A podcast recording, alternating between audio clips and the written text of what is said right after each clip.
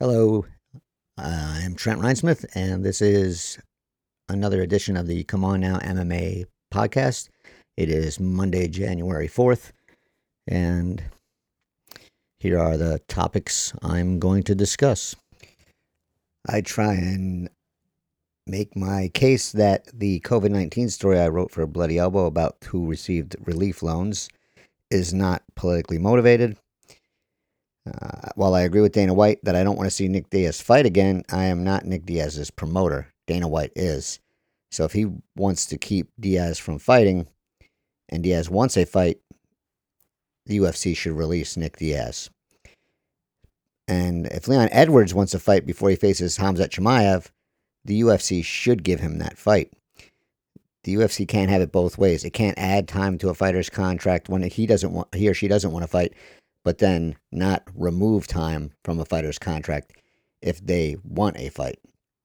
And what I want to see in 2021, I want to see the UFC Apex adopt the same safety protocols as far as COVID 19 as UFC Fight Island has.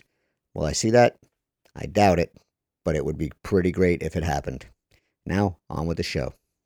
I want to discuss a little um, about some things I've written recently for Bloody Elbow one was a, a list of COVID 19 positive tests for UFC fighters, which, okay, just a bunch of facts on that one. And didn't get too much pushback on that. And the other one is a list of MMA related businesses that have received um, COVID 19 relief loans um, either either EIDL loans or PPP loans. That one seems to have um, struck a bit of a nerve. Today I added 30 more uh, uh, loans to that to that story, and here is the problem uh, that I'm getting pushback on is that people are seeing it as a as an attack on the folks who got the loans. And I will admit that my opinion stuff is sometimes, um, let's say, confrontational, but that's what an opinion story is going to do. It's going to take opinion. And if it's a good opinion story, it's going to hit that opinion pretty hard because when I write these things, it's genuinely what I believe. I'm not, I know people think it's a troll job, but I genuinely believe what I write and I will stand by what I write. And if someone wants to debate that in a respectful manner, I will debate them. And can my mind be changed? Sure. I I would a lot of the things that I say I would I would be happy if my mind was changed because they're usually pointing out some uh, pretty egregious things in the sport of uh, mixed martial arts. Uh, but again, that discussion has to be respectful. But anyway, I think the reason that I'm getting the pushback on this, on the loan story, is because of my opinion pieces. Now, if you read that loan story, you will see that it just says these are the two types of loans that um, businesses and individuals could get from COVID 19 relief from the United States government, from the Small Business Administration.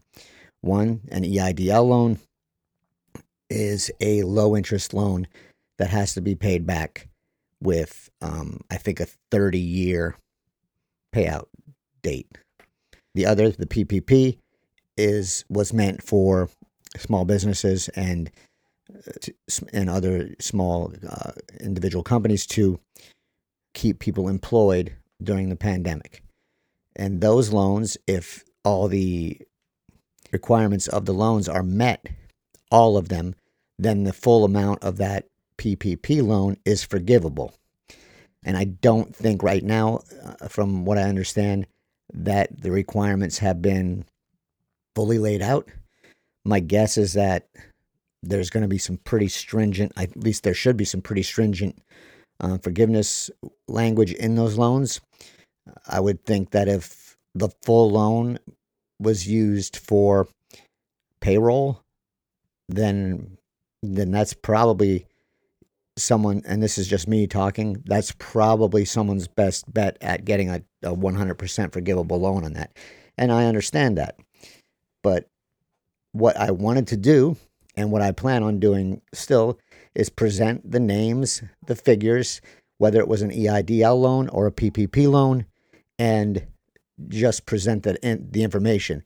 Now, will I follow up on the information when the audits for the PPP loans take place and that information becomes available? Yes, I will, because that's part of this, what I'm planning on doing with this whole story. Will I offer an opinion on that? Not in that particular story. That story is a news story. It's a, just an informational story. I give the I give no opinion in that in that story, none. I present the numbers, the, the individuals or the businesses that got the loans, and the dates the loans were approved, the amounts, and that's it. So I, I think people are just seeing the headline and not reading the story, or reading it with a with a with a bias because of who whose names at the top of that story. I can write news stories and I can write editorial stories. I can do interview fighters. I can do pretty much anything that I need to do to make a living as an MMA freelancer, which is what most people do.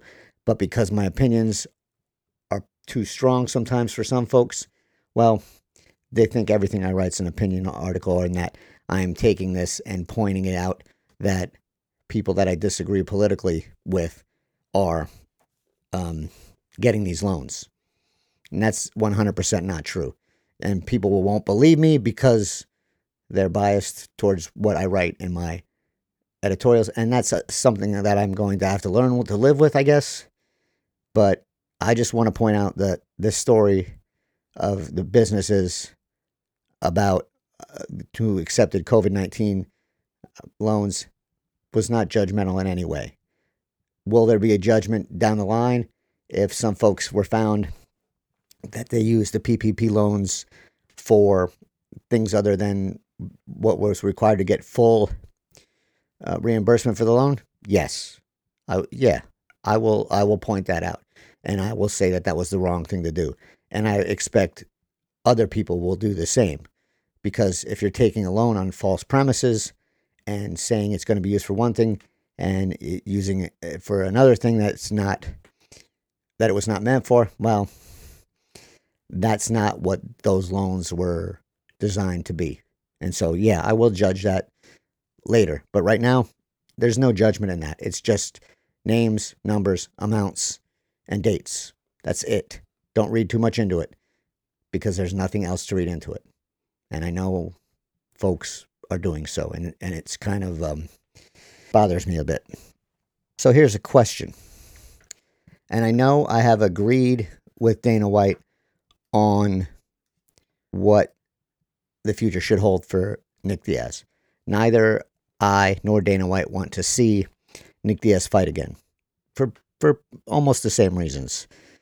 Because well, for what we say are almost the same reasons. My belief is that I'm concerned about Nick Diaz's emotional and mental um, health, as well as his physical health. And I don't think that he is he should be fighting. I might be wrong, and if I am, so be it. And uh, Dana White said the same thing. What Dana White said is that everything that, I see from Nick Diaz doesn't look like Nick Diaz wants to or is ready to compete in this sport. Um, this sport, even Jon Jones, as good as Jon Jones is, you have to be 100% mentally, physically, and emotionally ready to train, be ready for this, and fight. And I just don't think I don't think anyone should want to see Nick Diaz fight. And I agree with that. But the difference between me and Dana White on this matter is Dana White's job is to pay and promote Nick Diaz's fights. So if Nick Diaz says, I want to fight, Dana White's job as the promoter, as the president of the UFC, is to find him a fight, get him a fight. And if he's failing to do that, well, then that seems to go against the fighter's interest and it seems to go against what White's job is. And as such, I think if Nick Diaz wants to fight and Dana White is saying no, which is what it sounds like here. If his opinion is no one should want to see Dana, to see Nick Diaz fight, then he should release Nick Diaz. And then if someone wants to see Nick Diaz fight, another promotion, uh, a Bellator, a ONE FC, if they want to book him, PFL, then they have every right to do so. Dana White has no right that I can see to say Nick Diaz isn't going to fight, even though I have him under contract and even though he says he wants to fight. That is that's malpractice, more or less, promotional malpractice. Your job is to promote Nick Diaz's fights. Now let's think why wouldn't Dana White want to promote a Nick Diaz fight? Well, the one thing that comes to my mind first is not Nick Diaz's mental and emotional health because Dana White's giving Mike Perry fights. So we'll leave that there. You can take that for what it's worth. So don't give me the, the concern for Nick Diaz when there's no concern for other fighters.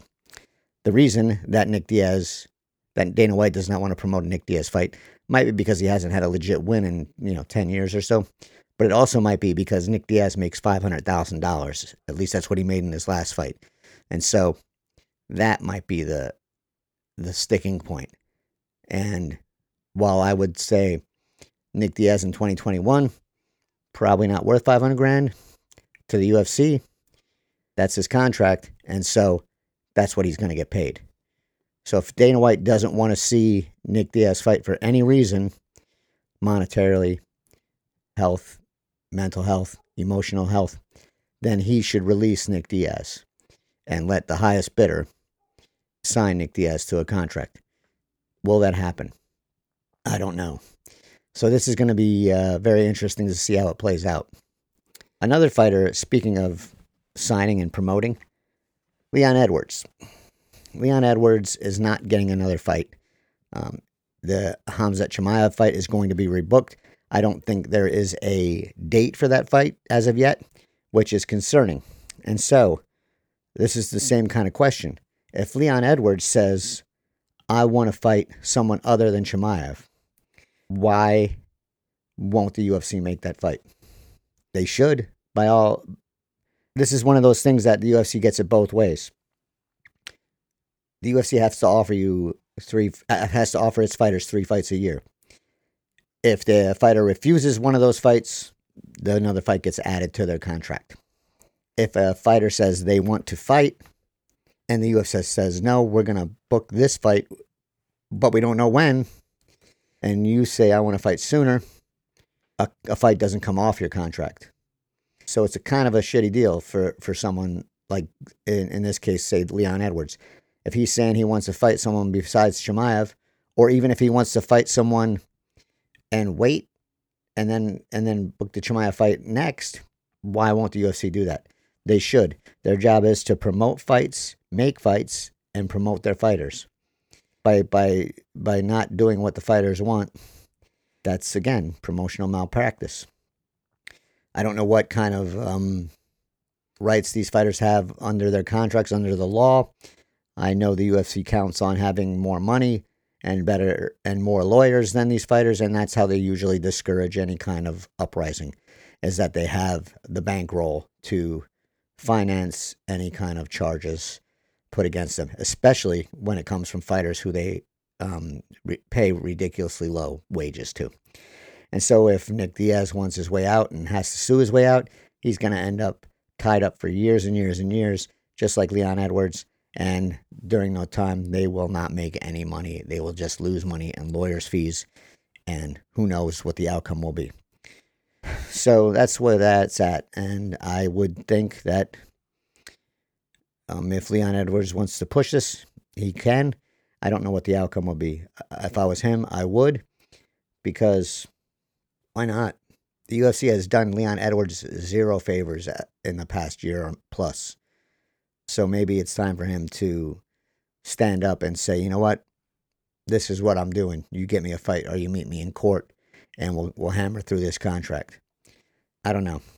But none of this makes much sense. Uh, from the outside, I'm sure it's very confusing. that the UFC is able to play things both ways and, and always come out the winner. But that is not a bug. That is a design, and that has been the design of the UFC since um, since these things you know started. What? So I'm going to finish out tonight with a, another what I want to see in 2021, and I think the timing is good for this one.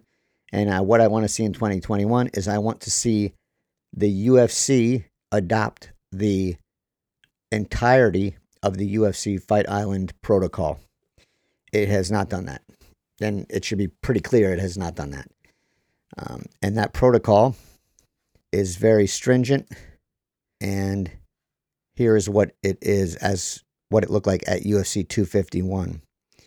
Um, and this was a something that Abu Dhabi released, and, and as and the UFC was associated. So the first COVID 19 test takes place 48 hours before a fighter leaves their their home airport, which was they would leave from specified airports as well. So, say Las Vegas, um, and then they would arrive at Abu Dhabi at the the VIP terminal. They would get a second COVID nineteen testing at the airport. They would check in at the hotel, and they would quarantine in the room until the test result came back. Then they would get a third COVID 19 test at the hotel, quarantine until that test comes out.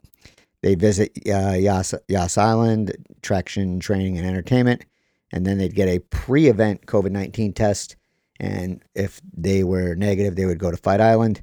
And before they would leave Fight Island, they would get another test and then head to the airports and go back to their their um, country of origin the the airport of origin. I'm gonna assume, or maybe there was other flights. But um, the only thing that I would add to this would be a quarantine once arrival at home um, for two weeks. That's the only thing that I say that I see that is a shortfall in this in this protocol.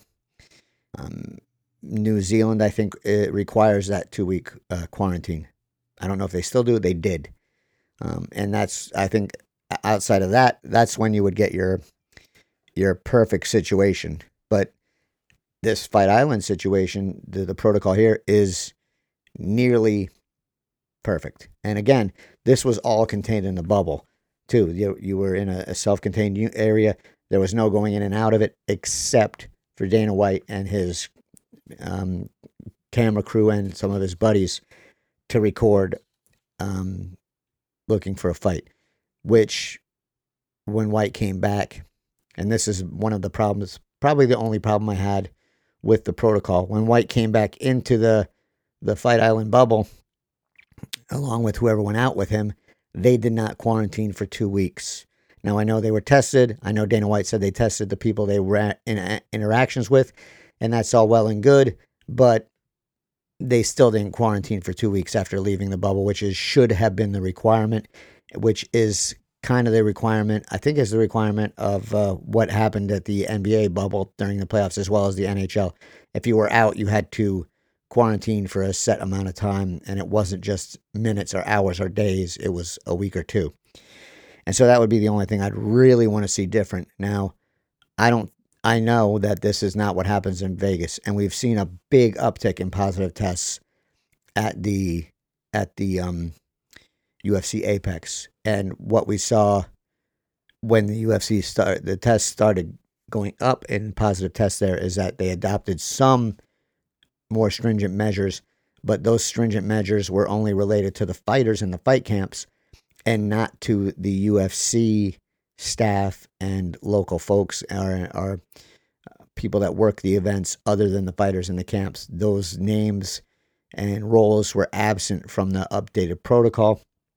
When I asked the UFC if they were included in that in that, I got no answer. So I'm going to assume, and the UFC can correct me because they did not answer me. They can correct me if this assumption is wrong, that someone like Dana White is free to come and go from the quote unquote bubble at the UFC Apex, which is not, and we know has not been a bubble.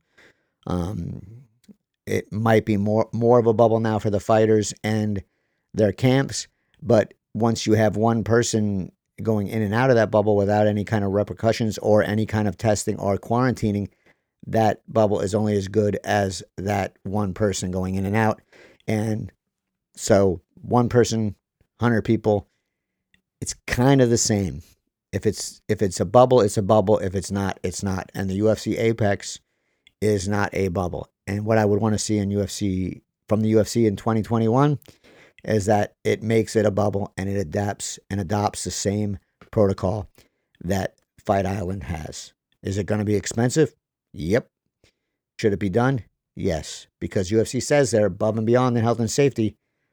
Now's their chance to prove it because they slacked off from when the Apex first started presenting fights in 2020 until the end of the year.